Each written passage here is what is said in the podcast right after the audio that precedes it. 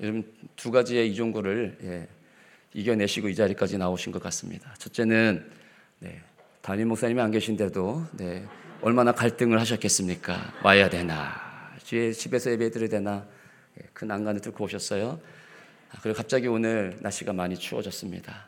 아, 그럼에도 불구하고 예, 은혜 받고자 나온 여러분에게 오늘 이 빌레본서를 통해 하나님께서 주시는 복된 말씀이 있기를 주의 이름 축복합니다. 아멘.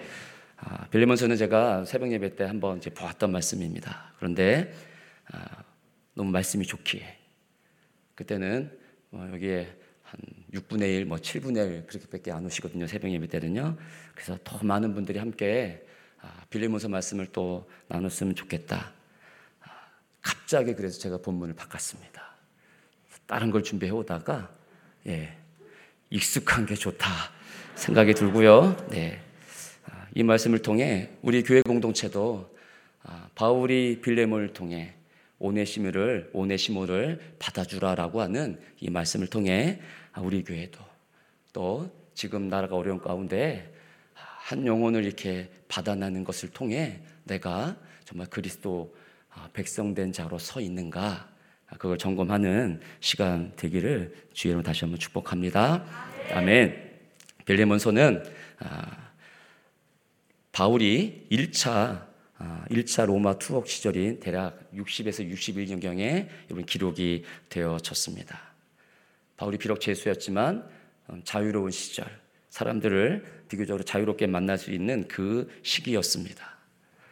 저자는 바울입니다. 뭐 아주 극단적인 비평 학자들 제어고는 거의 모든 학자들이 예, 저자가 바울임을 인정을 합니다. 빌레몬서 신약 성경에 있는 거 혹시 아셨어요? 모르셨어요? 솔직하게. 네. 목사님도 안 계시기 때문에 여러분 솔직하게 아셨어요? 모르셨어요? 아셨어요? 네. 저쪽에서는 안 들리는데 아셨어요? 네. 빌레몬서가요. 네. 정경에 들어와 있는 바울의 편지입니다.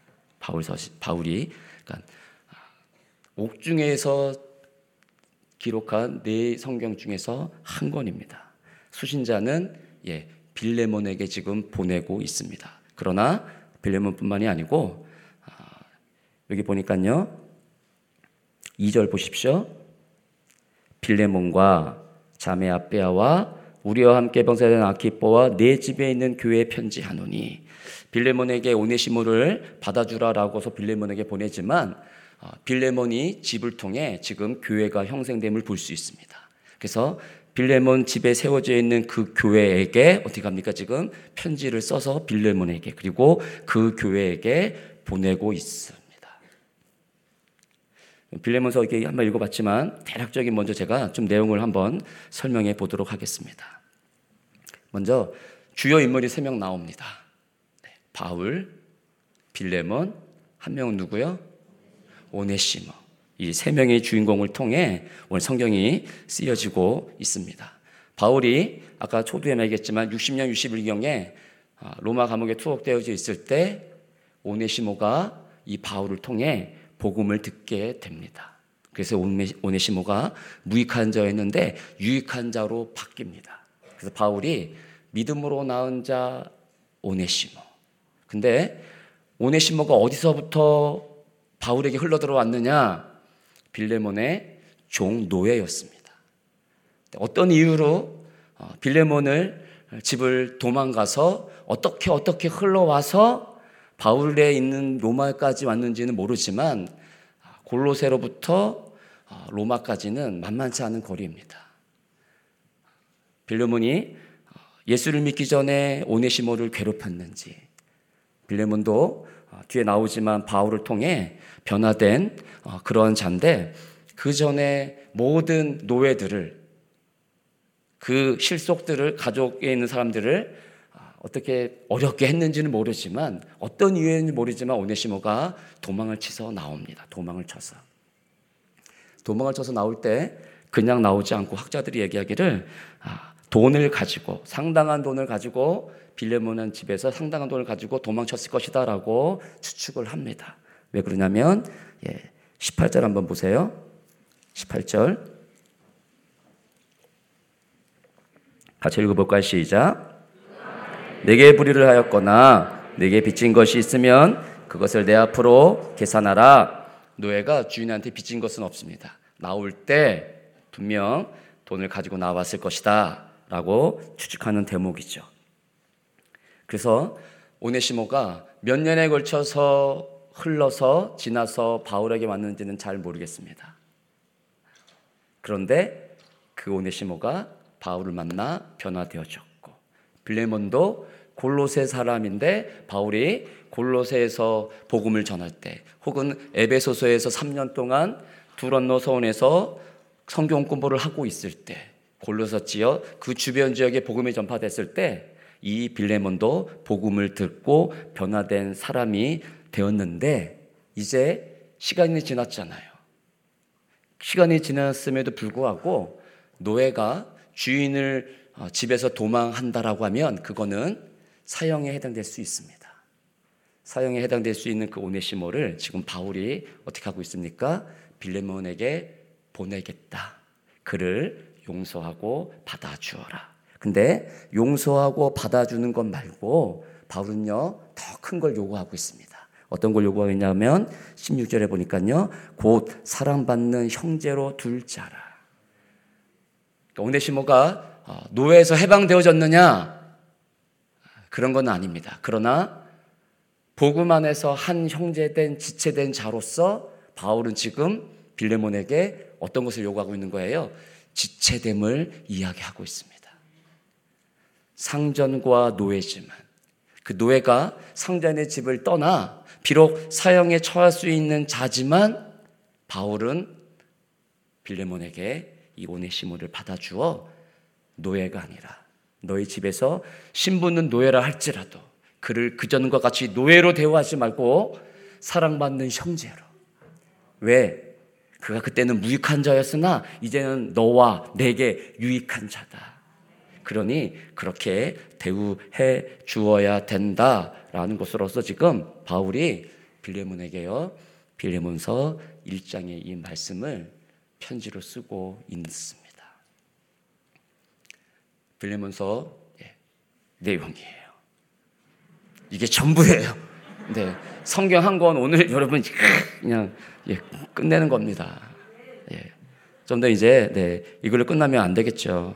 예. 그 가운데 왜 어, 바울이 이 오네심을 어떻게 받아들이고 그리고 빌레몬에게 있는 어, 그 마음과 그 상태가 어떤 이러한 네 빌레몬이 이 오네시모를 받아줘야지 않겠니라고 이야기하면서 그다음에 끝으로 바울이 늘 하듯이 함께 바울의 이 복음 사역자된 지체된 이 공동체 앞에 또 바울이 마지막 끝 인사를 하는 모습을 통해서 우리 공동체가 또 여러분이 어떠해야 되는지를 한번 우리가 상고해 보도록 하겠습니다.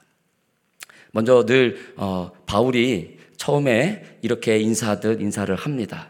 어떻게 인사하냐고 하면 그리스도 예수를 위하여 갇힌 자 된 바울 평상시보다 바울은 다른 것으로 표현을 하고 있습니다.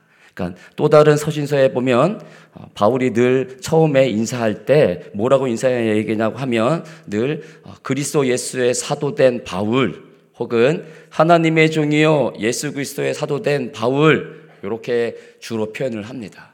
근데 오늘 표현을 보니까 뭐라고 나와 있습니까? 예수를 위하여 갇힌 자 된 바울 이렇게 표현하고 있습니다. 오늘뿐만이 여기 1절뿐만이 아니고요. 9절도 한번 보십시오. 9절. 9절도 보니까 예수 그리스도를 위하여 갇힌 자 되어 10절도 갇힌 중에 낳은 아들 13절도 보십시오. 갇힌 중에서 바울이요 계속해서요 갇혔다 갇혔다 갇혔다 지금 자신의 상태가 죄수인 상태임을 계속 이야기하고 있습니다. 여러분 죄인이 뭐 자랑스럽습니까? 죄인된 신분을 밝히는 게요. 근데 바울은 지금 계속 그것을 오히려 자랑스러움으로 그렇게 자신을 밝히고 있습니다. 왜 이렇게 갇힌 자 된, 갇힌 자된 바울이 자신의 이 지금 상태를 자랑스럽게 이야기하고 있습니까? 바로 그 재수가 된 목적과 원인 때문이죠. 바울이 지금 왜 갇혀 있습니까? 복음 때문에. 그리스도 예수 때문에. 그리스도 예수를 위하여 바울이 지금 갇혀 있습니다. 그래서 갇혔다, 갇혔다, 갇혔다. 바울의 모든 건 예수 그리스도 그것이 지금 중심임을 이야기하고 있습니다. 감옥에 갇혀 있든지 자유자로 복음을 전하든지 늘 바울은 복음에 갇혀 예수 그리스도를 중심으로 늘 서 있는 바울의 모습이요. 감옥에 갇혀 있어도요. 그것을 한탄하거나 그것을 노여워하거나 그것을 원망하지 않고 어떻게 해요? 자랑스럽게 예수 때문에 예수를 위하여 나는 갇혀 있다. 갇혀 있다. 이렇게 이야기하고 있습니다. 여러분 지금 갇혀 있어요? 갇혀 있지 않습니다, 우리는요. 여러분의 중심은 어디에 있나 말이에요. 우리의 중심은 내가 드러내놓고 내 자신을 자랑할 수 있는 것. 사실 우리는 그걸 위해 달려갑니다.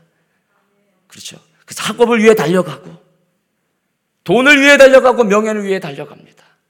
좋은 것을 누리기 위해, 그것에 갇히기 위해 안달된 우리, 이 세상.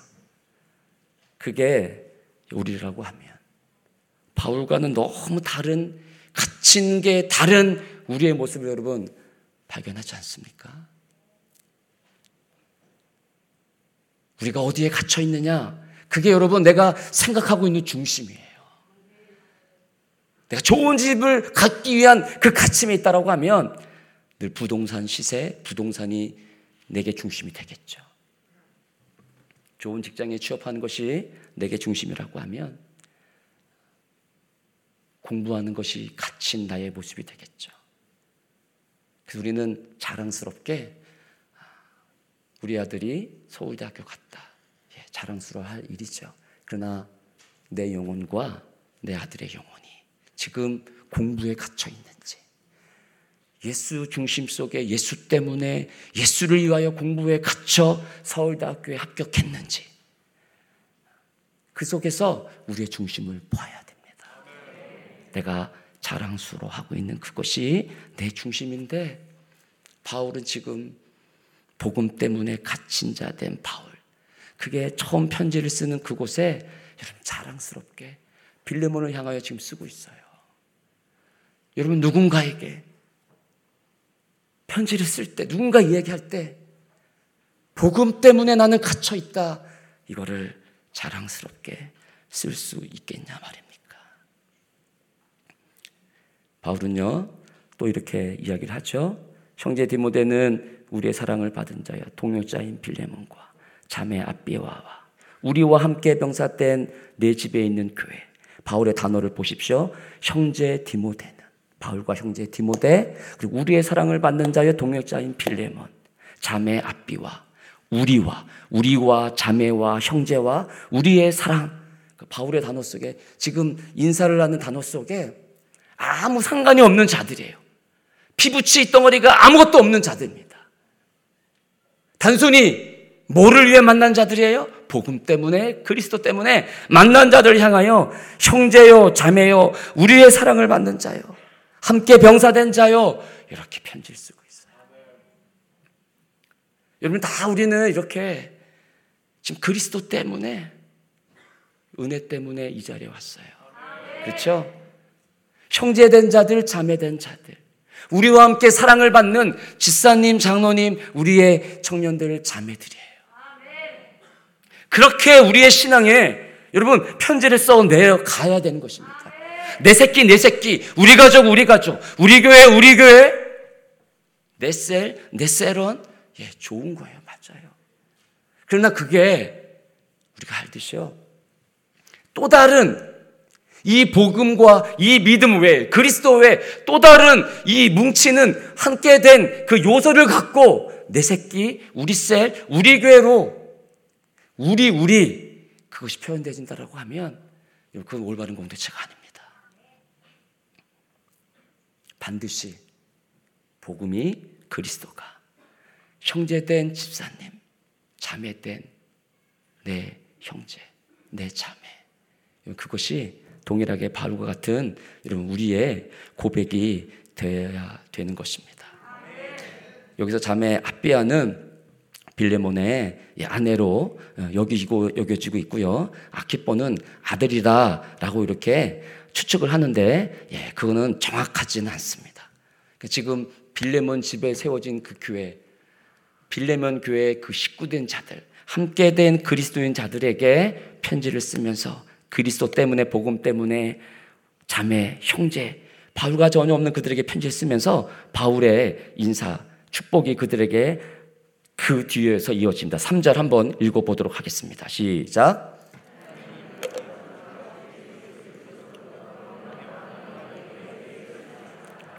바울은 늘 이 복음 때문에 형제된 자들, 자매된 자들에게 함께 된 그리스도의 병자된 자들에게 이렇게 늘 서신서 쓸 때마다 인사를 합니다.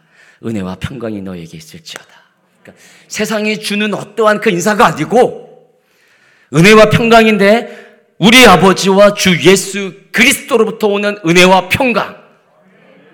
다른 것 없어요, 여러분.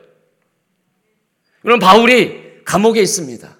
감옥에 있는 바울이 지금 자유의 몸인 빌레몬에게 어떤 축복과 그 교회에 어떤 무엇을 줄 수 있겠습니까? 아무것도 줄 게 없죠. 무엇만 그렇죠. 그리스도로부터 주 우리 아버지와 주 예수 그리스도로부터 은혜와 평강. 오직 그것만 지금 바울은 그들 향하여 축복의 인사를 하고 있습니다. 이건 다 무엇이다? 그리스도 예수 안에서 이루어진 공동체, 관계성 속에서 오직 우리에게 우리가 누려야 될 그 하늘의 축복은 은혜와 평강밖에 없다.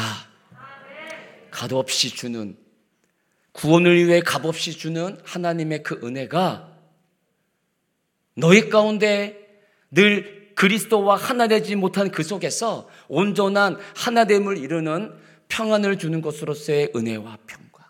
여러분, 그리스도가 우리 가운데 연합되지 않는다라고 하면 세상으로부터 오는 그 모든 것을 통해서 우리는 평안을 누릴 수가 없습니다.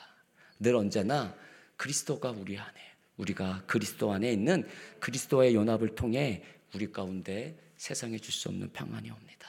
그거는 먼저 은혜 받은 자에게, 값없이 주는 하나님의 구원의 은혜를 받은 자에게 이렇게 평강이 임하는 것입니다. 다시 한번 바울은 빌레몬과 그들 형제를 향하여서 이 축복의 인사를 하고 있는 것입니다. 오늘 저도 여러분에게 그리스도의 중심된 형제요 자매된 여러분에게 동일한 이 축복을 주고 싶습니다. 여러분 힘드시죠? 고단하시죠? 외로우시죠? 아프시죠? 이 아픔을 누군가 알아주지 않는 그 고독함 속에서 오늘 이 자리에 나온 한 분한 한 분에게 주 예수 우리 아버지와 주 예수 그리스도로부터 은혜와 평강이 있기를 주의 이름으로 축복합니다. 축복합니다. 아멘. 4절부터 바울이 4절부터 바울이 아, 빌레몬에 대한 그 감사와 기도를 이제 드리고 있습니다. 그래서 이렇게 얘기하죠. 4절에서 내 하나님께 감사하고 기도할 때 너를 바람은 이렇게 이야기를 합니다. 그러니까 바울이 항상 그러니까 한 번 잠깐 생각나서 빌레몬을 기도한 게 아니고 이제 오네시모를 보내야 되니까 그때 서야 기도했다라는 것이 아니고 바울이 어떻게 해요? 항상 하나님께 감사하고 기도할 때 너 빌레몬을 향하여 내가 이야기하면서 기도하고 있다 이렇게 이야기를 하고 있습니다. 왜 그럴까요? 왜 이렇게 사도가 이 노사도가 빌레몬을 대하여 이렇게 감격하며 하나님께 감사하면서 그를 위하여 기도하고 있을까요? 그거는 5절에 나와 있습니다. 5절 한번 읽어 보겠습니다. 시작.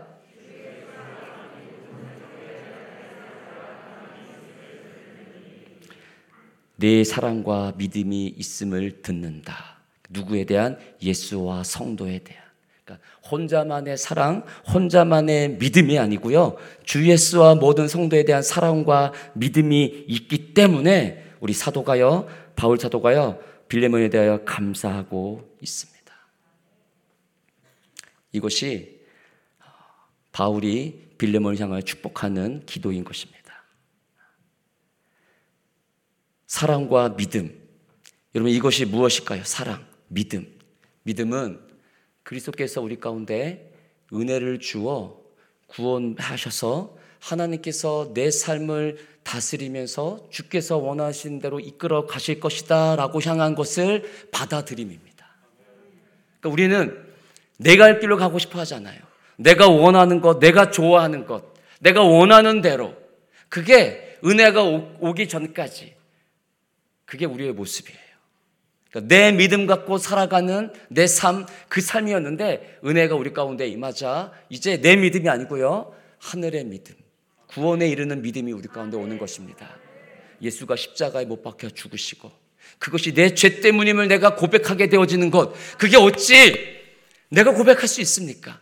받아들임이죠.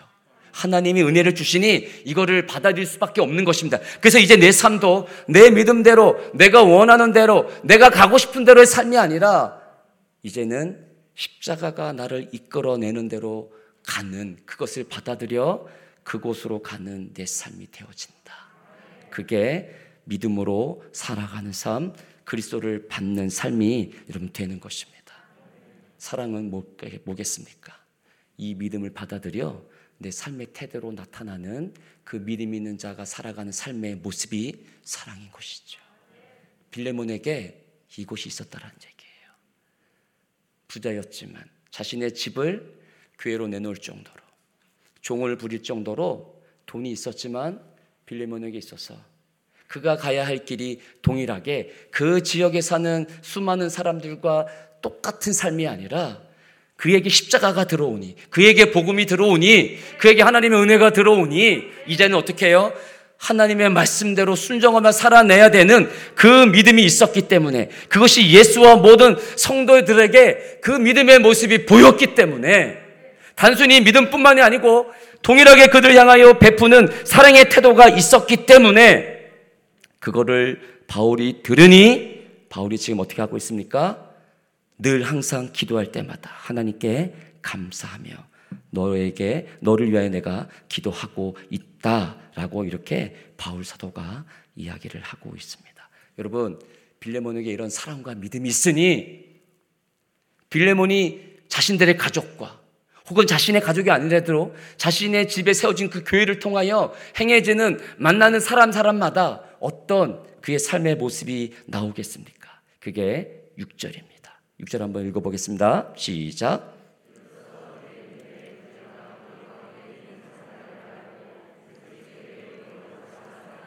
그렇죠. 사랑과 믿음이 있으니 이제 주인으로서 내가 종을 다루듯이 다루는 것이 아니고요. 십자가가 들어오니 종 되었던 나, 죽었던 나를 살리신 하나님의 은혜가 들어오니 어떻게 합니까?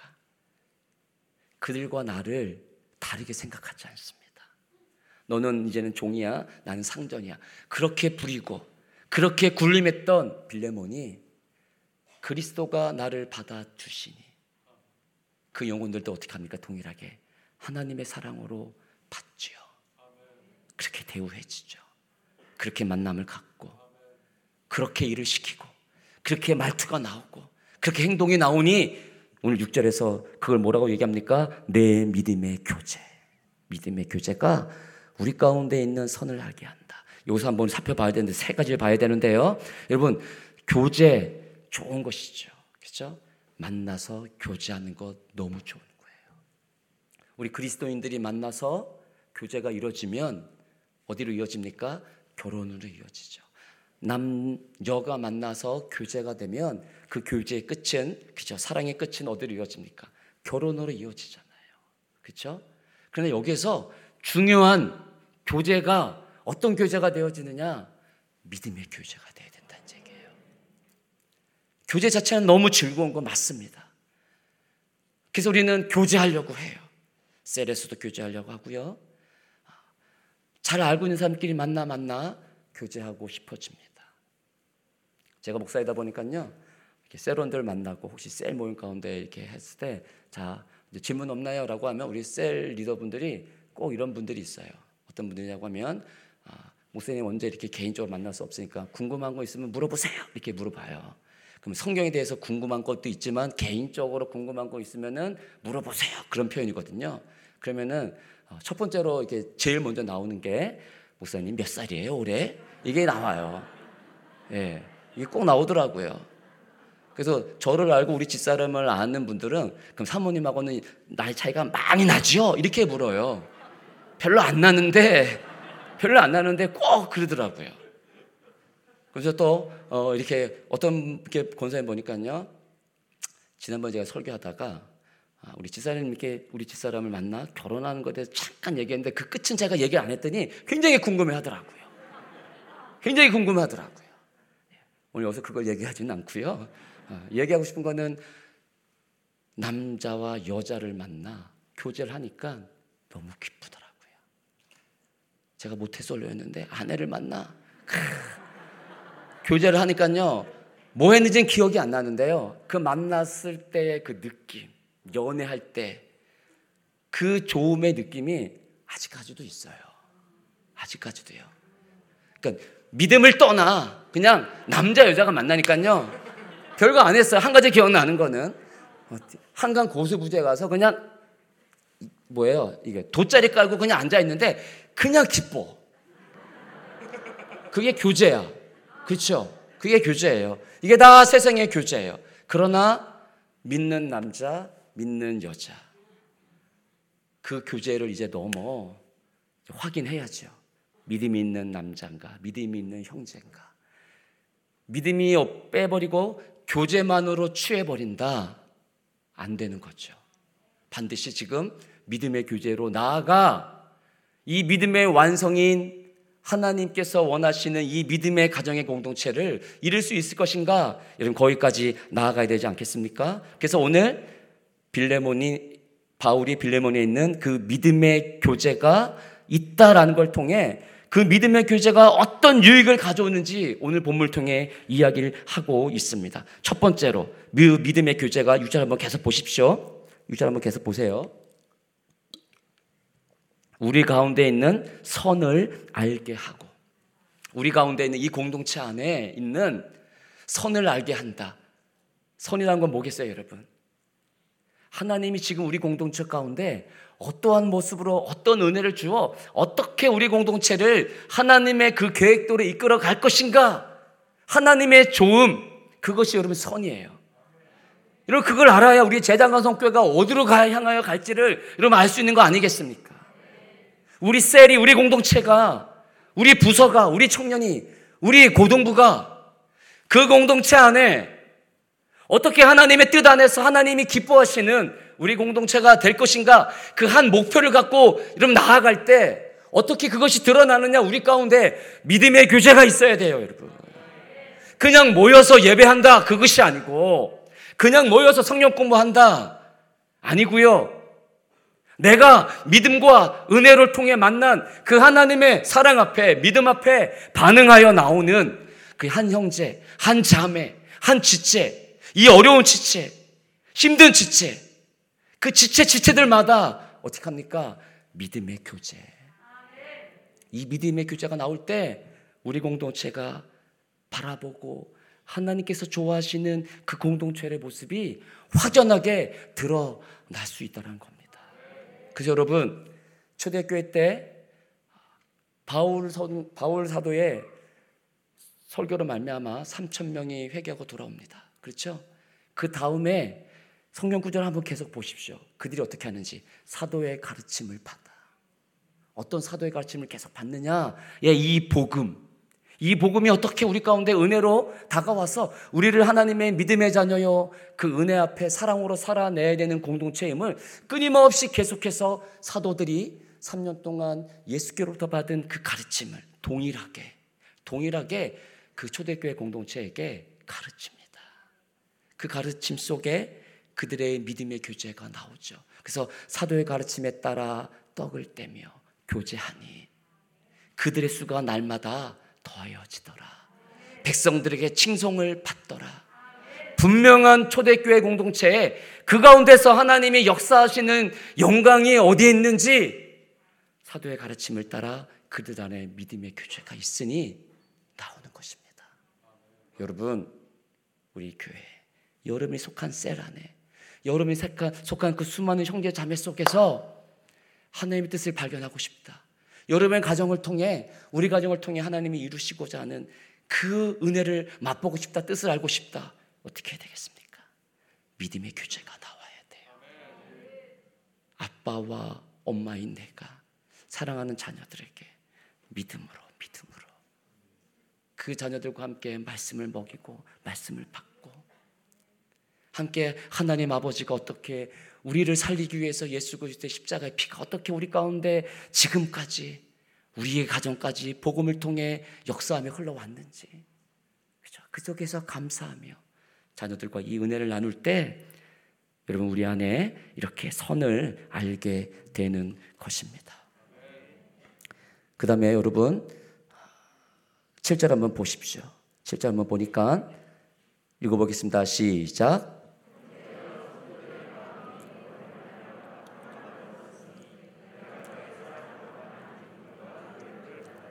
형제여 성도들의 마음이 너로 말미암아 그쵸 평안함을 얻었다. 평안함. 그러니까 믿음의 교제를 통해서 드러나는 것 무엇입니까?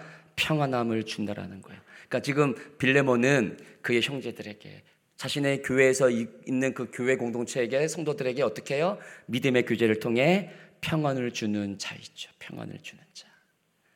여러분 평안을 주는 자 이제 한번 보십시오.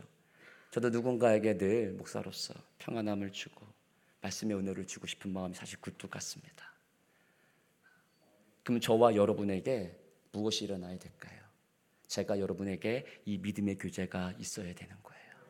여러분도 동일하게 저와 함께 믿음의 교제가 있을 때 제가 주는 이 말씀이 더 여러분에게 평안을 주는 말씀이 될 수 있고요.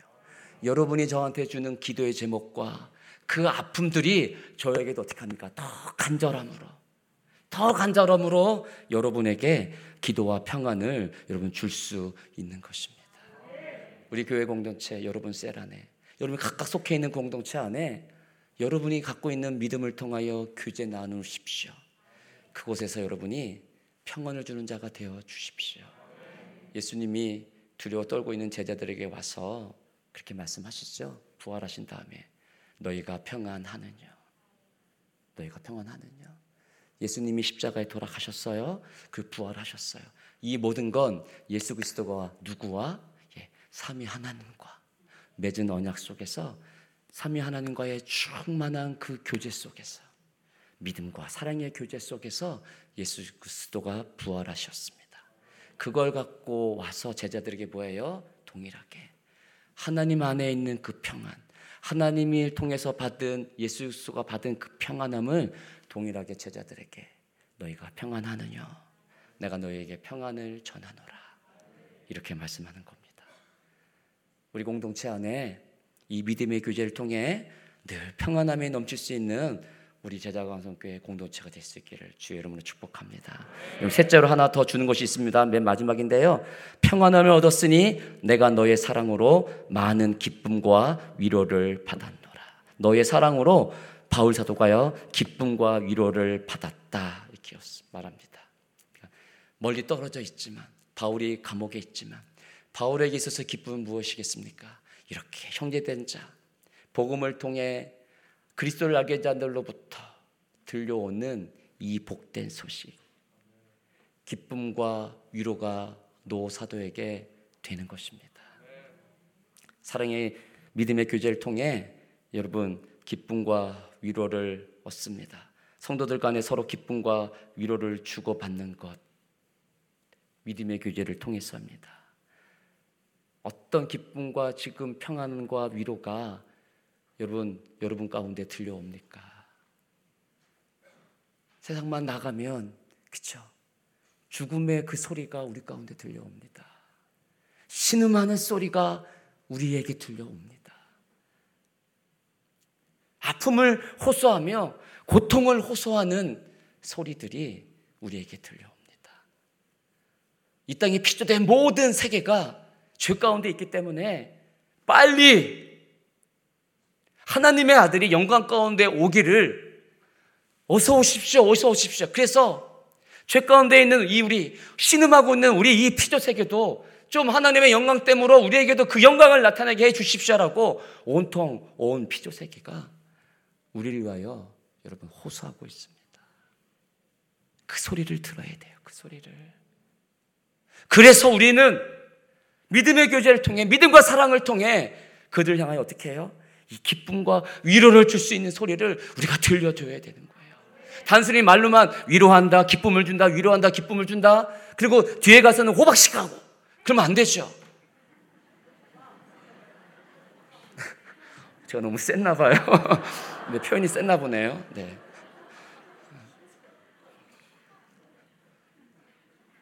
여러분, 앞에 보이는 데서요, 믿음과 사랑의 규제예요. 내가 그렇게 하나님께로부터 사랑을 받았지 않았습니까? 그렇게 은혜를 받았는데, 그 은혜와 내가 받은 은혜가 다른 게 아닙니다, 여러분. 한 하나님, 한 그리스도, 한 성령이 한 믿음 가운데 우리를 하나님의 하나된 나라로 우리를 인도해 갑니다. 그 속에서 하나된 형제요, 자매입니다. 믿음의 교제가 일어나 이 속에서 평안함을 얻고 은혜를 받아 서로 위로와 기쁨으로 갖고 우리 하나님 앞에 함께 가야 되는 한 성도요 지체들입니다. 잊지 마십시오, 여러분. 잊지 마십시오. 결국 여러분 바울 사도의 이 감격과 감사와 기쁨, 이 위로 결정적 근거가 무엇입니까? 빌레몬이 지금 감옥에 있는 사도에게 뭐 사식을 정말 뭐 죽을 때까지 배부르게 넣어서 넣어줘서 지금 감사하고 기뻐하고 있습니까? 그게 아니지 않습니까?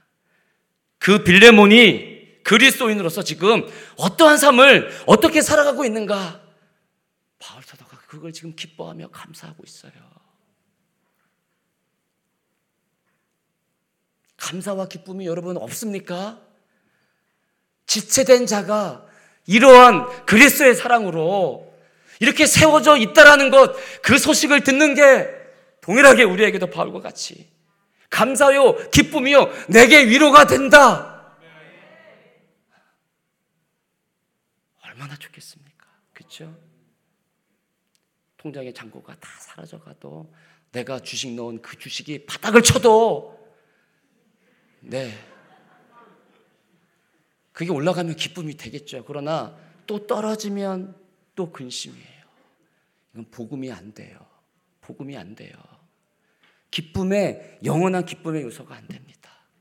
영원한 기쁨과 위로의 요소 내가 어디에 있든지 무엇을 하든지 그리스도 때문에 내 자녀, 그리스도 때문에 내 형제 된 자, 그들이 바로 지금 서 있다.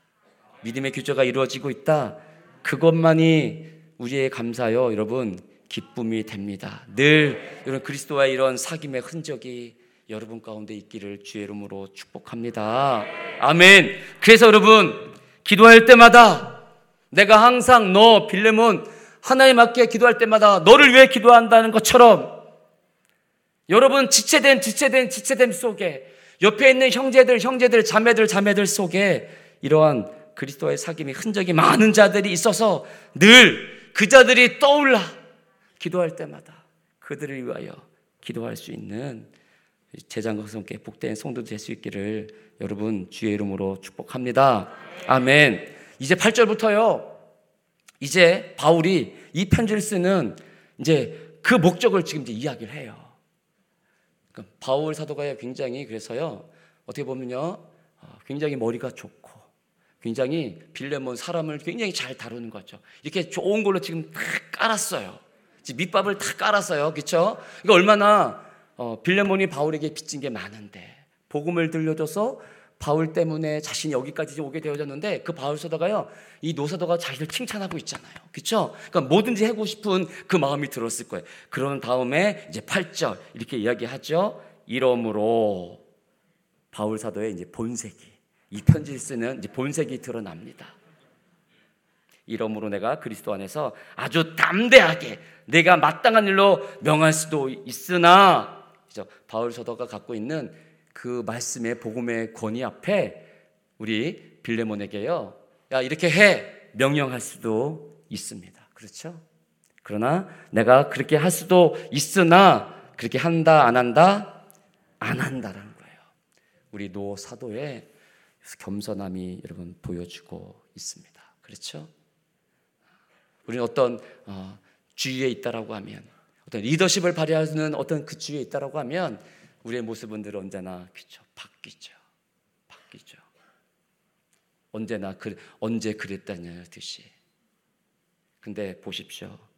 아주 담대하게 너에게 마땅한 말로 너에게 명할 수도 있으나 내가 명령할 수도 있으나 그렇게 하지 않겠다. 구절에서 도리어 사랑으로서 강구한다.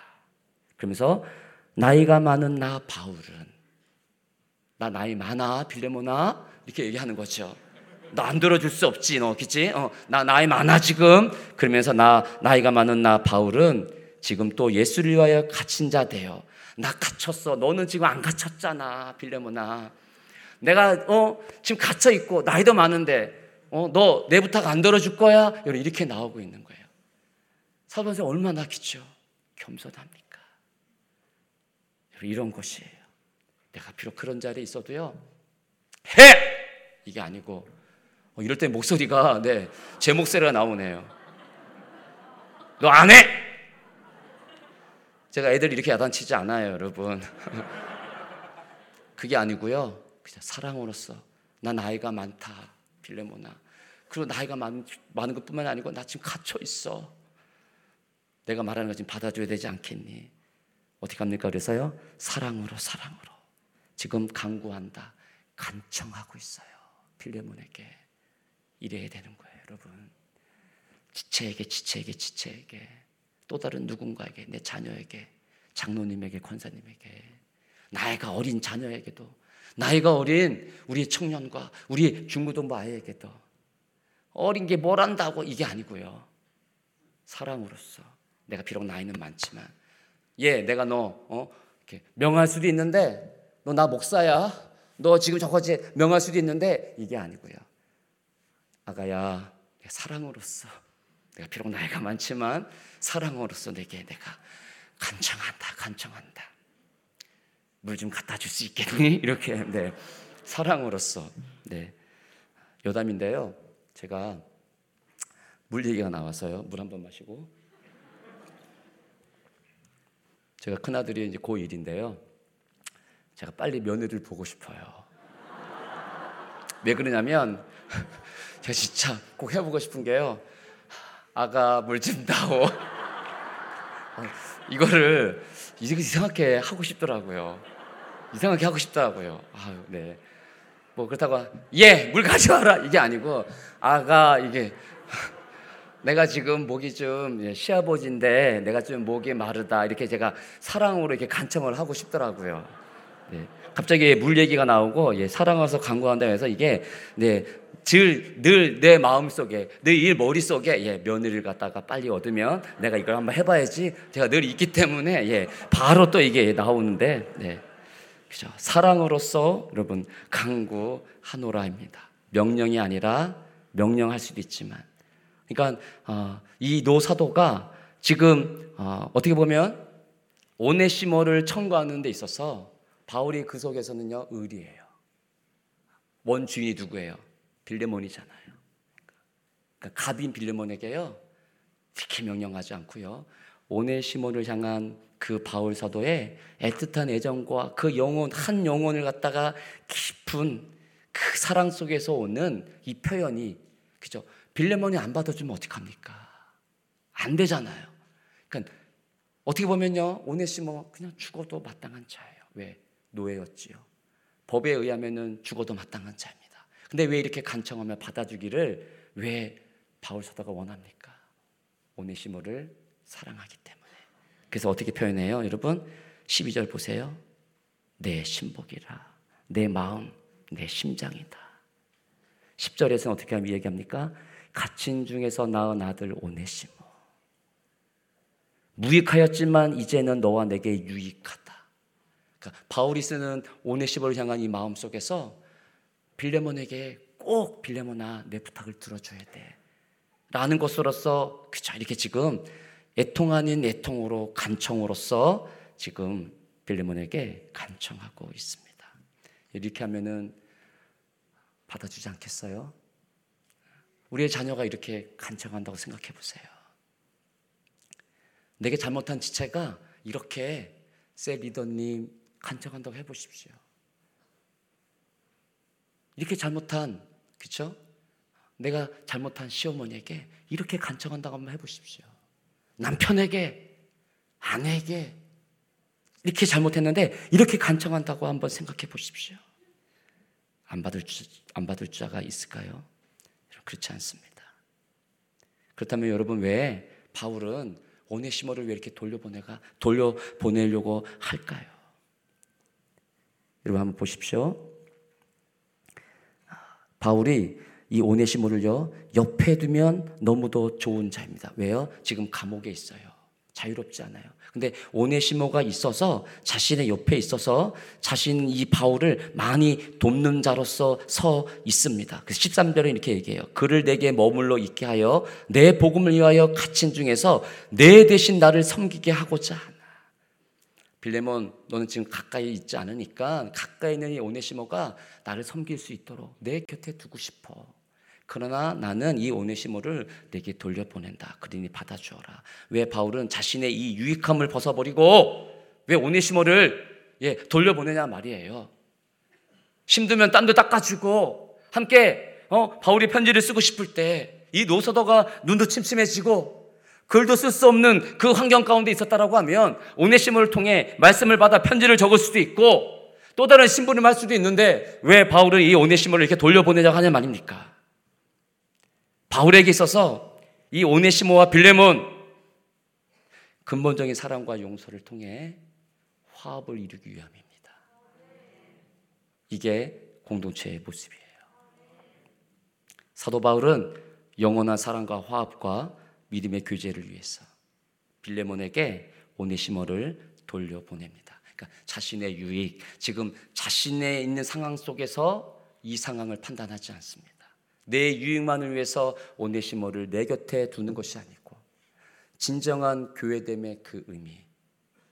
빌레몬에게 혹시라도 아직까지도 그가 복음을 통해 변화된 자이지만 그 전에 나를 위해서 내 집을 도망갔던 내 돈 그 돈을 갖고 도망갔던 오네시모에 대한 아직까지도 남아 있는 오네시모를 향한 원망과 불평이 있다라고 하면 그건 결코 빌레몬에게 있어서도 하나님 앞에서 좋은 빌레몬의 모습은 아닐 것입니다. 바울은 거기까지 생각이 가는 거죠. 오직 복음을 통해 빌레몬이 이 오네시모를 타이가 아닌 바울의 억지 같은 주장과 바울이 부탁하기 때문에 바울 선생님이 부탁하기 때문에 오네시모를 내가 받지 아니할 수 없겠구나가 아니고 빌레몬과 오네시모 각자 은혜를 통해 만난 그 믿음 사랑의 교제를 통해 바울은 지금 둘이를 화합을 시키고 있는 것입니다. 이게 하나님 나라의 관점 속에서 하나님이 우리 가운데 이루려고 하시는 교회의 모습인 것입니다. 이게 교회의 모습이에요. 이게 또한 가정의 모습입니다. 나는 믿음의 교제를 통해 하나님의 듬뿍 사랑을 받았다. 근데 남편이 이 믿음을 통해 하나님의 은혜를 못 받았다. 어떻게 해야 되겠습니까? 온전한 이 화합을 이루는 하나님의 교회로서의 가정으로서 이루기 위해서 내 복음에 갇힌 자 된 은혜 받은 부인이 어떻게 합니까? 끊임없이 남편을 받아줄 수밖에 없습니다. 그러면서 끊임없이 기도해야 되겠죠. 항상 기도할 때마다 바울이 빌레몬을 위해 기도했듯이 이 남편의 영혼이 동일한 나와의 믿음의 규제가 일어날 수 있도록 내가 하나님 앞에 있는 이 믿음의 규제를 통해 우리의 남편이 평안함을 누리고 위로와 기쁨을 얻을 수 있도록 최선을 다하는 그 모습이 있어야 되겠죠. 이렇게 바울은 오네시모를 여러분 돌려 보내는 것입니다. 그래서 무익했지만 이 오네시모를 통해 이제 빌레모나 너와 내게 이 오네시모는 유익이 된다. 이런 것입니다. 이런 자는 동일하게 우리에게도 여러분 유익이 되는 줄 믿습니다. 아멘. 그 다음에요, 아, 보니까요, 16절 아, 한번 읽어보, 15절 한번 읽어보겠습니다. 15절 시작.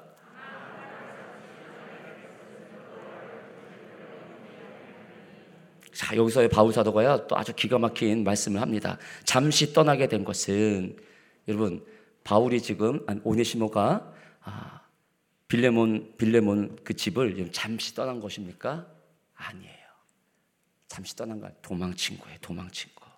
근데 잠시 떠나게 됐다라고 이렇게 오네시모의 아픈 각오를요 들춰내서 어? 후벼 파면서 오네시모 너 알아야 돼. 너 어, 노예였는데 너 돈 떼먹고 도망간 놈이야. 너 그런 놈이야. 너 몰랐어. 이게 아니고요.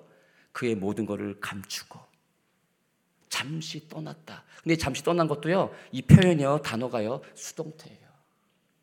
누군가에 의해서 헤어지게끔 자기 스스로 오네시모가 스스로 떠난 게 아니고요. 누군가를 통해서 떠나게끔 된 것으로 잠시 떠나게 된 것으로 바울 사도가 표현을 하고 있습니다. 헤어지게 되었다 이 단어를 사용하는 겁니다.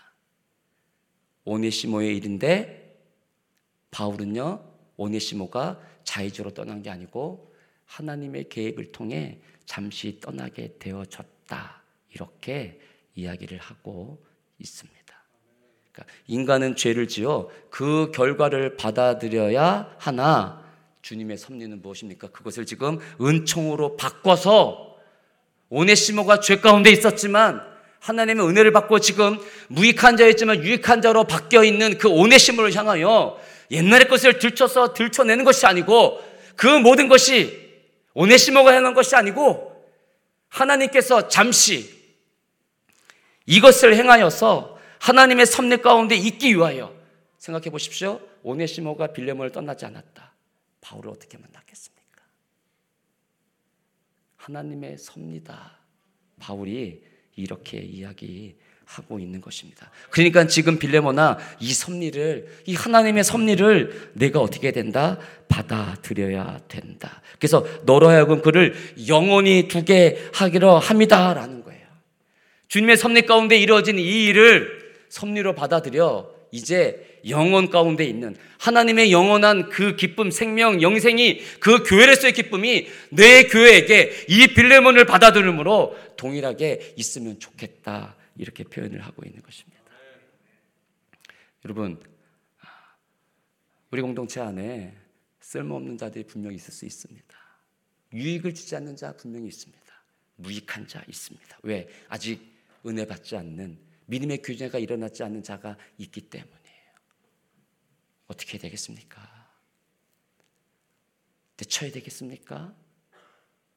그의 잘못을 후벼 파 무릎을 꿇고 받지 너 이거 회개해야 돼 이렇게 윽박 지르면서 해야 되겠습니까? 아닌 것이에요. 주의 섭리 가운데 우리 교회로 온 자가 있을 수 있습니다. 주의 섭리 가운데 죄 가운데 버려져 있다가 그 죄를 못 이겨 누군가의 혹은 십자가의 불을 보고 그 어렸을 때 다녔던 그 교회의 기억이 떠올라. 한번 교회 가봐야 되겠구나. 해서 온 자가 있을 수 있습니다. 어떻게 해야 되겠습니까? 하나님의 섭리로 받아들여 그를 우리 가운데 영원히 두게 하기 위해 받아주는 그 일이 있어야 될 줄 여러분 압니다. 그 16절 읽어보겠습니다. 시작. 이후로는 종과 같이 대하지 아니하고 종 이상으로 곧 사랑받는 형제로 둘 자라 내게 특별히 그러하거든 하물며 육신과 주 안에서 상관단 네 개라. 그러면서 얘기하죠. 이후로는 이제 종과 같이 대하지 말라. 이건 죄인과 같이 대하지 마십시오. 나와 결이 다르기 때문에, 너 나와 생각이 다르기 때문에, 너 나와 다른 영을 가졌기 때문에, 나는 이제 너 상대 안 한다가 아니고, 이후로는, 이후로는, 그를 영원히 두게 함이라 이 말씀 이후로는 여러분 총과 같이 대하지 마시고요. 그 오네시모에 대요. 사랑받는 형제로 둘 자라. 다 형제 자매로 두십시오. 한배탄 운명 교회 공동체입니다. 한 아버지를 모시는 지체요 형제의 됨입니다. 함께 믿음의 교제가 이뤄내는 여러분 사랑의 공동체입니다. 아멘. 11절 이렇게 얘기하죠. 이제 빨리 끝낼게요. 내가 나를 네, 오늘 빨리 끝날 줄 알고 왔는데 참 네. 내가 나를 동역자로 할진데 그를 영접하기를 내게 하듯 하고 그죠? 바울 사도를 맡듯 오네시몬을 그렇게 영접해 줘라라는 거예요. 영접해 줘라. 담임 목사님이 오면 어머 목사님 하듯 여러분 그 지체를 좀 받아 주시고요. 그렇죠? 동일하게 바울 사도가 여기 왔다 생각해 보십시오. 어떻게 하겠어요, 여러분? 난리 나지 않겠습니까? 어머 어머 바울 사도. 예. 우리 담임 목사님 유튜브에 보시다가요, 성도 어떤 처음 오신 성도님들은요 연예인 보듯 합니다. 그래서 어머 어머 목사님 방송에서 보다가 어머 막 이래요. 동일하게 여러분 동일하게 그 환한 얼굴로 나와 다른 그 자를 받아 주십시오, 여러분. 저를 만날 때 그렇게 하는 게 아니고 저는 괜찮아요, 저는. 네. 저는 다 받아줄 수 있어요. 어, 오늘 뭔가 좀 심사가 안 좋으시구나. 이렇게 받아줄 수 있는데 그렇지 않은 자들, 예, 아직 은혜가 없는 자들, 그렇게 받아줘야 된다는 얘기예요. 그럼 18절 내게 불효하였거나 내게 빚진 것이 있으면 그것을 내 앞으로 계산하라. 바울이 갚아준대요. 빌레모나 달아나 이렇게 하죠. 이거는 예, 복음이 너를 그 죄를 하나님이 너를 받아줬듯이 빌레모나 이렇게 받아줘야 되지 않겠니? 바울 사도의 권면이겠죠. 그러나 바울은 갚아줄 마음이 정말 있는 것 같이 그러니까 이 오네시모를 꼭 받아주라고 하는 오네시모를 향한 이 특별한 마음이 계속 묻어나는 거예요. 19절 친필로스노니 여러분 그 당시에 바울 사도의 편지를 하고 이단들이 가짜 편지를 갖고 예, 속이는 그런 자들이 있었습니다. 근데 여기서 내가 친필로 쓴다 빌레모나 강조하잖아요. 내 거 맞아, 그렇죠? 그래서 내가 갚으려니와 내 자신이 내게 빚진 것은 내가 말하지 아니한다. 빌려모나 어, 오네시모가 너한테 갈 때 혹시 천만 원 훔쳐갔지? 내가 갚을게 달아나. 근데 넌 나한테 빚진 거, 야, 더 많아. 내가 말하지 않을게. 지금 협박하고 있는 거예요, 사실은 지금. 여러분 협박을 해도요 이렇게 말씀으로 좀 협박을 하세요 좀 어? 감정 상하게 그냥 막 콕콕 들어가게 하지 말고 예, 이렇게 좀 어? 예, 얼마나 여러분 멋있습니까? 근데 20절 오 형제여 나로 주 안에서 너로 말미암아 기쁨을 얻게 하고 내 마음이 그리스도 안에서 평안하게 하라. 편지의 끝을 계속 맺어가죠. 오 형제요, 오 형제요. 나는 네가 순종할 것을 확신함으로 확신한다. 이제 바울 사도가요, 그쵸 이제 또 순종 안 하면 안 될 것 같이 다 한 다음에 순종할 것을 확신한다 빌레모나. 그래서 내게 썼다. 내 친필로 쓴다. 그래서 내가 내가 말한 것보다 더 행할 줄 아노라. 바울 사도가 더 나갑니다. 내가 쓴 것보다 이 오네시모에게 나에게 더 행할 줄 안다. 22절 오직 너는 나를 위해 숙소를 마련하라. 너희 기도로 내가 너희에게 나아갈 수 있기를 바라노라. 바울 사도가요. 내가 지금 감옥에 있지만 내가 이제 갈 테니까 숙소를 마련해 빌 어, 빌레모나.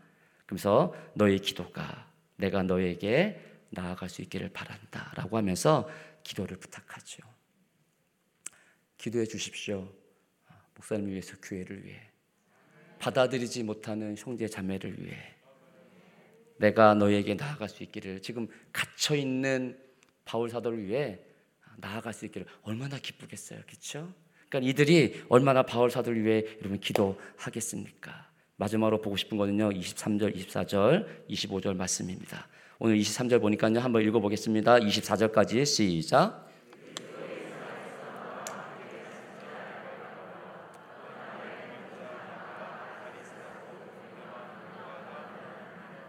네, 바울서다가 늘 바울서신을 쓰면서의 끝에 이런 문안 인사를 같이 합니다.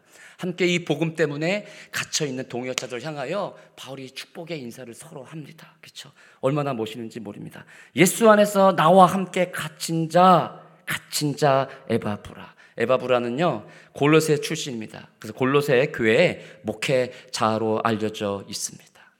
에바브라가 사도 바울이 에베소에 있는 그 두런너 소원에서 3년 동안 매일같이 복음을 전할 때 직접 그곳에 찾아와서 성경을 배우고 복음을 깨닫게 되었는데요. 이 에바브라가 아마도요. 바울 사도가 감옥에 갇혔다는 소식을 듣고 골로새 목회자였지만 어떻게 합니까? 목회 현장을 떠나 지금 바울 사도와 함께 갇혀 있습니다. 너무 멋있는 동역자 아닙니까? 뗄래야 뗄 수 없는 야단칠 수 없는 바울이 에바브를 향해서 어떻게 먼저 믿음의 교제를 하니 그러니까 바울이 만난 그 하나님을 통하여 복음을 통하여 은혜를 통하여 에바브라에게도 그 하나님의 사랑과 은혜를 전달하니 에바브라도 동경이가 어떻게 합니까? 자신이 하고 있는 목회 현장을 떠나서 이 노사도가 힘들고 하고 있는 노사도 곁에가 함께 갇힌 자 되어 그 아픔을 나누고 그 현장 속에 갇혀 있는 자로 함께 에바브라가 서 있습니다. 이게 동역자 된 지체됨의 의식입니다. 여러분 제가 갇히면 올 수 있는 분 계십니까? 안 오셔도 괜찮습니다.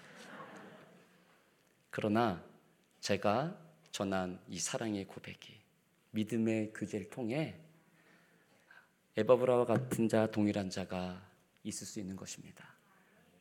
그건 나 때문이 아니고, 그렇죠? 나와 함께 동역제단을 통하여 하나님의 이루실 나라가 그에게 있다라고 하면 에바브라 오네시모가 빌레몬을 떠난 것도 돈을 갖고 떠나서 도망친 건데 바울은 어떻게 해요? 하나님의 섭리 가운데 잠시 떠나게 된 것으로 표현했다라고 하면 반드시 있을 것이에요. 반드시 다 동일합니다. 나는 우리 교회에서 아무도 안 알아줘. 나는 혼자야. 그렇지 않습니다. 먼저 내가 믿음과 사랑의 교제를 하면 그 속에서 몰랐던 그 진심을 알고 다가와서 손을 내밀어 잡아주는 자가 반드시 있습니다. 그 속에서 이렇게 함께 갇힌 자 된 동역된 자가 동역된 자가 나올 수 여러분 있습니다. 또 한 사람이 누구입니까? 그 다음에요. 동역자 나의 동역자 마가. 1차 전도여행 때 바나바와 함께 그쵸 바나바의 생질로서 함께 이 마가가 집으로 돌아가자 그쵸 서로 틀어졌죠. 그러나 끝내 마가는 회심하여 바뀌어 어떤 자가 됩니까? 베드로 사도는요. 베드로 전서에서 내 아들 마가 할 정도로 이렇게 아끼고 사랑했습니다. 마지막에 바울은 오늘 읽었듯이 동역자 된 마가 바뀌었죠. 뿐만 아니라 마가를 자신의 유익한 사람으로 평하면서 디모데후서 4장에 보면 11절에 보면 누가만 나와 함께 있다. 이제 마지막 죽음을 앞둔 이 노사도가 누가만 지금 나와 함께 있다. 근데 네가 올 때 마가를 데리고 오라. 디모데에게 얘기하면서 이 마가를 데리고 오라. 이렇게 동일하게 마가도 무익한 자였다가 유익한 자로 바뀌었죠. 마가도 지금 동역자 되어졌다. 그에게도 무난하죠. 그 다음에 아리스다고가 나옵니다. 아리스다고. 아리스다고는요, 데살로니카 출신의 여러분 사람입니다. 2차 전도여행 때 바울이 데살로니카 잠깐 약 한 3주 정도 머물러서 복음을 전한 적이 있습니다. 사도행전 17장에 기록되어 있는데요. 그때 이 아리스다고가 바울을 통해 예수님을 믿게 됩니다. 그런데요. 그 뒤로 줄곧 사도 바울을 따라다닙니다. 선교 여행을 하는 전도 여행을 하는 아리스다고가 또 다른 성경에 어떤 기적을 베풀었다, 어떤 설교를 했다, 어떤 특별한 일을 했다라고 한 절도 나오지 않습니다. 그러나 늘 바울이 가는 그 옆에 동역자로 아리스다고는 그 옆에 있으면서 감옥에 갇혀 있을 때도 바울 사도가 아파할 때도 언제나 그의 곁에 지킵니다. 바울 사도는 그런 지체된 자에게 잊지 않고 어떻게 해요? 은혜와 평강으로 문안 인사를 합니다.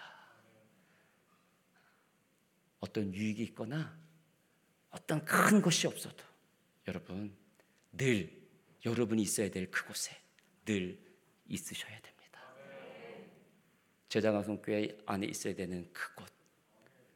그곳에 있을 때 하나님께서요 저 우주적인 교회 공동체 완성을 할 때 내가 있어야 될 그곳에 내가 지키고 있을 때 그 전 우주적 교회 공동체는 완성이 됩니다.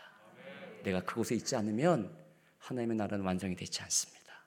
아리스도과 같이 아리스다고와 같이 늘 있어야 될 그곳에 여러분 꼭 있으십시오. 그 다음에 어, 대만은 예, 나중에 세상을 따라갔기 때문에 얘는 패스. 그 다음에 예, 누가 누가 대마와 같은 자가 안 되기 때문에 대마 안 되기 때문에 예, 누가 마지막 누가입니다. 누가는 어떤 자입니까, 여러분? 바울의 1차 전도 여행 시작할 때부터 이 누가는 동행을 합니다. 이것이 사도행전 16장 10절에 기록되어 있는데요. 그때부터 그는 2차 전도 여행과 사도 바울이 로마로 압송될 때 줄곧 함께 있었습니다. 뿐만 아니라 옥중 생활의 마지막 순간 누가만 바울 곁을 지켰다. 이 누가만. 그래서요. 어, 바울의 주치의처럼 어디에 있든지 무엇을 하든지 누가는 바울의 곁을 늘 지켜냅니다. 마지막 순간까지.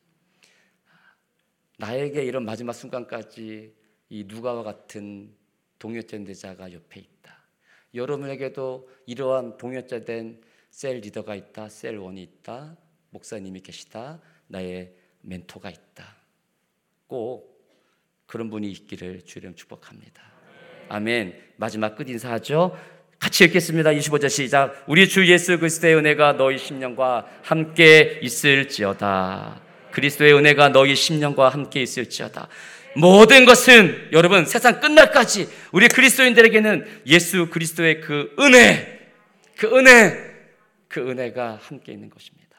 바울이 이 갇혀 있는 자, 동역제된 자들에게 줄 수 있는 것이 무엇밖에 없겠습니까? 은혜밖에 없습니다. 자신에게 받은 이 은혜 내가 너에게도 준다. 그래서 늘 하나님께서 우리 가운데 다가올 때 무엇으로 다가옵니까? 은혜로 다가오는 것입니다. 줄 수 있는 것은 이 은혜밖에 여러분 없는 것입니다. 은혜로 우리를 다스리시고 은혜로 우리 가운데 다가와 하나님은 우리를 은혜의 자리로 완성해 가십니다. 이 오네시모를 보내는 빌레몬에게 보내는 이 사건은 모든 교회 안에 우리 교회 안에 은혜가 무엇인지를 경험하는 사건으로서 하나님이 우리 가운데 이 빌레몬서를 주십니다. 우리의 모든 일상은 은혜를 주시기 위한 하나님의 사귐으로서 은혜로 우리 가운데 다가오고 있음을 잊지 마십시오. 우리와 사귀기 위해, 우리와 함께하기 위해, 우리와 함께 지체된 이 모든 걸 이루기 위해 은혜로 우리 가운데 다가오고 있다. 그래서 바울도 하나님의 은혜 아래 있고 오네시모도 빌레몬도 그리고 오늘 마지막에 문안 인사를 하고 있는 그 모든 동역자들도 다 어디 안에 있다? 하나님의 은혜 아래 주 안에 있다. 이곳이 주 안에 있는 우리의 모습이요 공동체 있기를 여러분의 모습이 있기를 주의 이름으로 축복합니다. 아멘. 기도하겠습니다.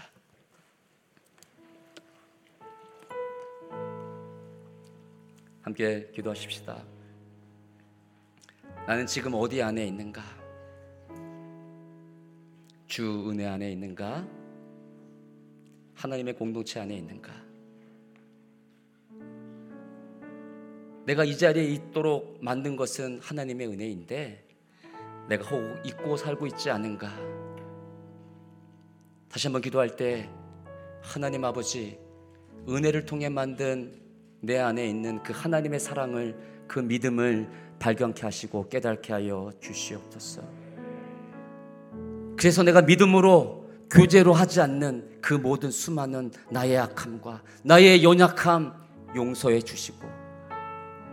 오직 은혜로 다가오신 아버지 은혜로 누군가 또 다른 누군가에게 다가가는 내가 될 수 있도록. 그래서 하나님이 원하시는 그 믿음의 공동체를 세우는 내가 될 수 있도록 우리 셀이 될 수 있도록 우리 교회가 될 수 있도록 주여 이 민족이 되어 줄 수 있도록 하나님 아버지 다시금 은혜를 부어 주시옵소서.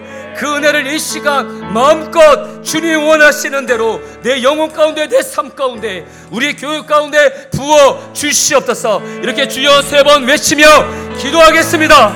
주여! 주여! 주여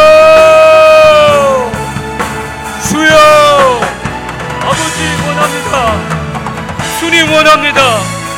오늘도 다가오시는 아버지, 오늘도 주의 은혜로 우리 가운데 믿음의 교제를 위하여 사랑으로 다가오시는 아버지, 오늘도 주의 은혜입니다. 오늘도 주의 역사가 있기를 소망합니다. 오늘도 은혜로 다가오시는 아버지, 내 영혼 기쁨 가운데 있는 이 실성이 드러나게 하여 주시고, 이 죄악이 물러감으로 우리 그 안에 하나님의 은혜 앞에 엎드리게 하여 주시옵소서. 아버지 어디 계시나이까? 주여 오늘도 보여주는 하나님의 은혜를 주시옵소서. 내 영혼이 주의 은혜를 목말라 합니다. 은혜 없이는 살 수 없음을 오늘도 고백합니다. 주여 오늘시모와 같은 자. 주인을 떠나 나의 욕망을 위해 살아갔던 자. 주여 그것이 오늘시모이고 그것이 나인데 주의 은혜가 나를 살려 유익한 자였지만 오늘 내가 주 앞에 유익한 자로 서길 소망합니다. 하나님 아버지 나를 받아주시옵소서. 바울 사도가 오늘 시험을 향하여 빌려몬에게 주여 받아주어라 말씀하는 것처럼 오늘 기도합니다. 내 영혼을 위해 기도합니다. 하늘에 계신 아버지 성령을 통하여 이 못난 죄를 받아주시옵소서. 아버지가 받아주지 않냐면 내 영혼 어디에 어디에 건단 말입니까? 내 이름 하늘에 기록되어 있는 줄 믿습니다. 오늘도 기도로 오늘도 은혜로 오늘도 성령을 통하여 다스리길 원하시는 아버지 내 영혼 받으소서. 수염 내 영혼 내 삶을 받으소서. 지금까지 살아온 모든 은혜 주여 잊지 않는 자들에게 하여 주옵소서 계약한 자들가 되지 않게 하여 주옵소서. 모든 것은 하나님의 섭리 가운데 이루어져 갑니다. 영혼으로부터 영혼까지 영광을 받으시기 합당하신 아버지. 내 삶을 주 앞에 내 삶을 주 앞에 올려드리길 소망합니다. 하나님 아버지 받아주시옵소서. 주여 주여 주님 오늘 내 영혼 주를 만나 다시는 다시가 할 길과 주 예수께 받은 사명 그 은혜의 복음을 전파하느니 믿음의 교제로 나아가느니 사랑과 믿음으로 주여 내가 속한 공동체에 주여 하나님의 사랑이 늘어나도 가요 주옵소서. 평안을 주는 자 위로와 기쁨을 주는 자 주여 그자가 내게 되게 하여 주옵소서. 그자가 내게 되게 하여 주옵소서. 그자가 내게 되게 하여 주옵소서. 아버지여 아버지여 아버지여 아버지여 주여 빌레몬과 같이 주여 아리스바와 같이 주여 늘 언제나 그 동역된 자 바울의 옆을 지켰던 것처럼 주여 내가 주 전에 있나이다. 주 곁을 지키겠나이다. 이 동역자자한 지체 지체들을 내가 옆에 두겠나이다. 하나님 아버지 받아 주시옵소서. 주여 받아 주시옵소서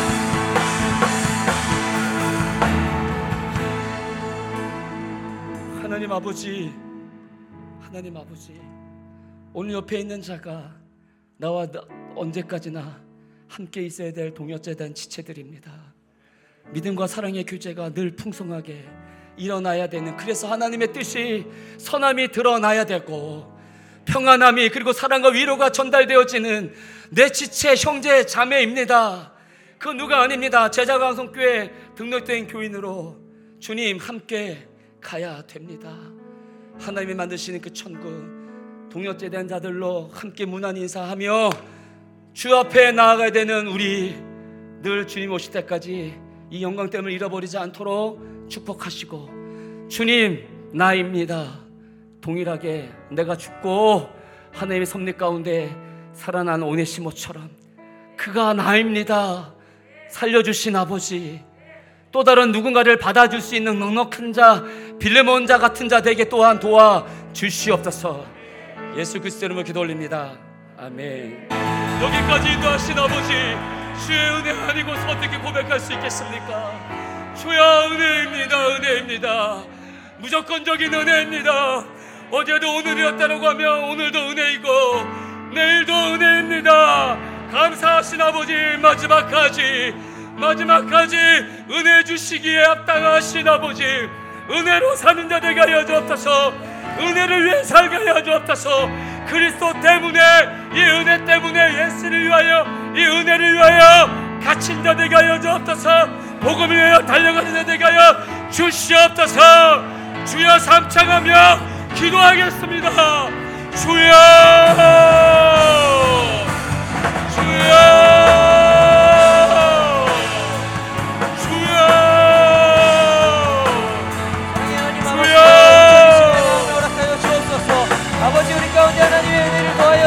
주시옵소서 오 감사하신 아버지! 감사하신 아버지! 주여 가운데 내 삶을 돌아봅니다. 주여 그대가 계셨던 아버지 오늘도 이 자리에 함께 하시는 아버지 내 이름으로 예수 주신 그 아들의 은총 바라보며 기도하며 나아갑니다 에베네셀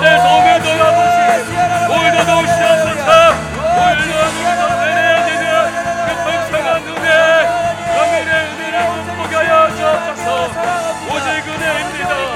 오직 은혜입니다. 오직 은혜.